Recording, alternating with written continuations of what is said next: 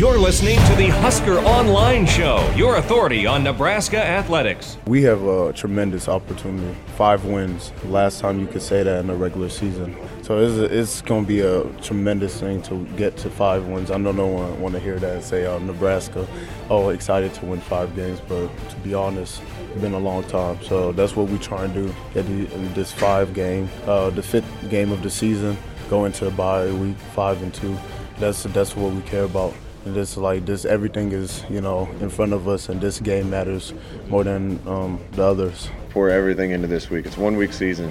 Um, we're going to look up on Sunday morning and either be four and three or five and two, and then we get to rest and recuperate, kind of re- recover mentally too, and re-prepare ourselves for the next stretch. Uh, whatever our guys got, they need to pour into this week to try to give us the best chance.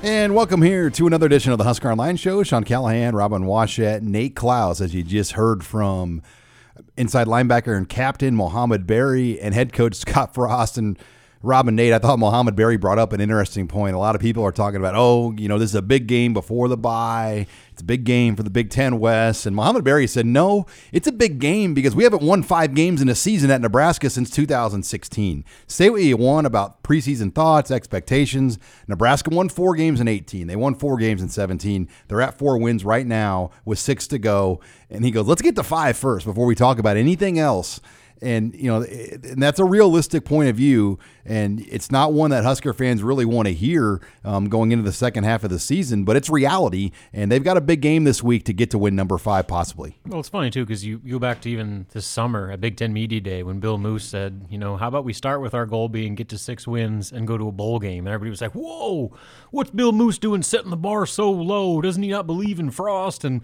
uh, turns out that that was kind of a realistic benchmark because here we are and you know, Nebraska obviously uh, has a lot of issues still to figure out. But the fact remains they're four and two right now, uh, and have a situation to be five and two going into the bye with a very important West Division game on the road this weekend. So I mean, yeah, I'm, I'm with Mohamed. I mean, you, you can't get to six wins or seven wins or eight wins without getting to five first. And that has been a, a, a, mark that Nebraska, like you said, Sean, hasn't been to since Mohamed Barry was a redshirt freshman. So let's, I mean, it's, it's going to take baby steps. It's not going to be a, a, flip of the switch and everything is perfect and, and back to championships here in Nebraska.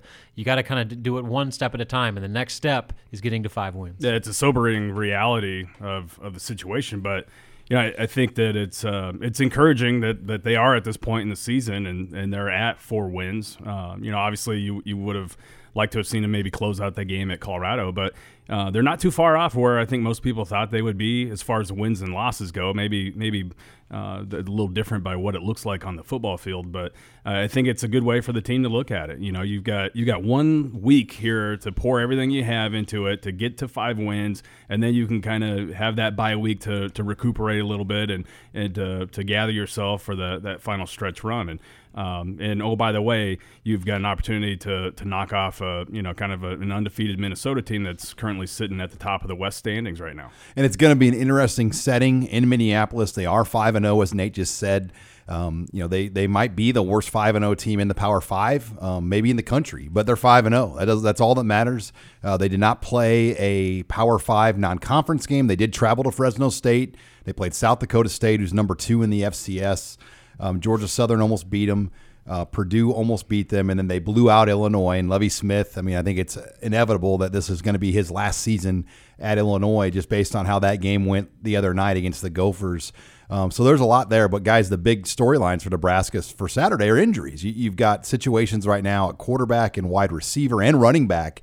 As Adrian Martinez, we saw him dress out this week, at least on Wednesday, in full pads. We don't know if he actually practiced or what his availability is going to be uh, going into Saturday. We saw J.D. Spielman come in and, and he practiced this week, it appeared as well. Um, you would think making his homecoming back to Minnesota for the final time in his career, uh, this is one he's not going to want to miss. So I'm pretty optimistic. We're going to see Spielman not so optimistic on Martinez. Then obviously there's the lingering injury with Maurice Washington, along with the suspension he served last week for the first half. Yeah, with Martinez, um, obviously he was in pads, you know, on, on Wednesday, which is encouraging. Uh, we didn't see him on Tuesday because they didn't run the players by us uh, by the media uh, interview site. Uh, so that's all we have to go off right now is um, the reports from uh, the coaching staff and what we saw after Wednesday's practice. And right now, um, they're still leaving the door open that he could play in this game, but I would be pretty surprised if he if he starts uh, at Minnesota. I mean, given how bad the injury looked on Saturday, the fact that he couldn't even walk off the field under his own power, he had to be helped off.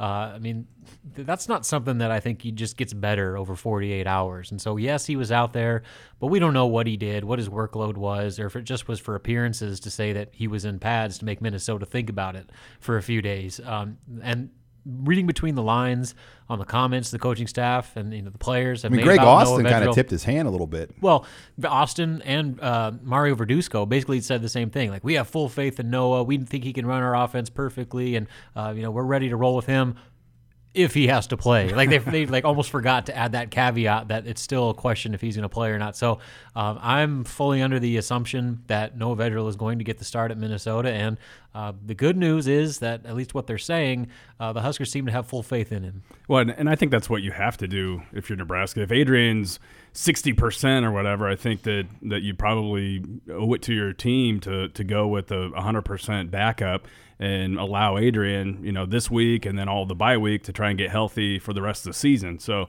um, you know, obviously I- I'm no doctor. I don't know what I don't know what type of injury he suffered or whatever, but uh, it's encouraging at least that he was in pads. But I just don't see any way that, that he plays on Saturday, and um, you know, and, and it feels definitely feels like that they've been preparing Noah to be the guy. Guys, remember 2016 when Tommy Armstrong played at Iowa and literally everybody's like, there's no way he's going to play. And then like he kind of like tricked the medical staff and the coaches to play. And then he went on to have Well, Riker Five had like a broken broken hand. hand. right? I mean, they, they, It's they a little different. They like basically had a contraption on Tommy's hamstring, like a like metal fake bar. hamstring. it was like yeah, like a, a, a weird metal thing that simulated a hamstring. Like Tommy played one of the worst games ever, oh, though. Oh, was terrible. And I think the team it was like a letdown for the team that he played because they knew how inept the offense was going to be. And I'm not going to say that's going to happen with Martinez, but you would think if if he's not 100% and were to play and he's not, you know, cutting and doing things he normally does,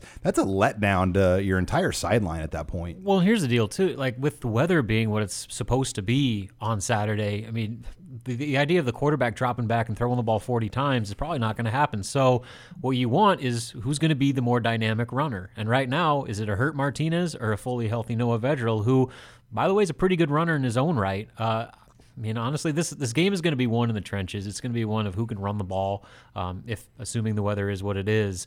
And I think that you go with the healthy Vedral, a guy that you know you don't need him to do a whole lot with his arm. You don't need him to go put the whole offense on his shoulders. You need him to execute efficiently and decisively. And I think those are two of his biggest strengths. And when you pair in um, just him being healthy uh, compared to a, a slower, you know, dinged up Martinez, I think it's kind of an obvious call given the situation at hand this week. Yeah, I think that's the bottom line right there. I think that's you, you spelled it out perfectly. And then, you know, you hope that um, if you are you know if you're Nebraska, you hope that Maurice Washington is is healthy and that he's kind of over whatever type of deal that he's been dealing with. And um, and then obviously, Sean, you touched on on Spielman. I, I, I see him being able to go.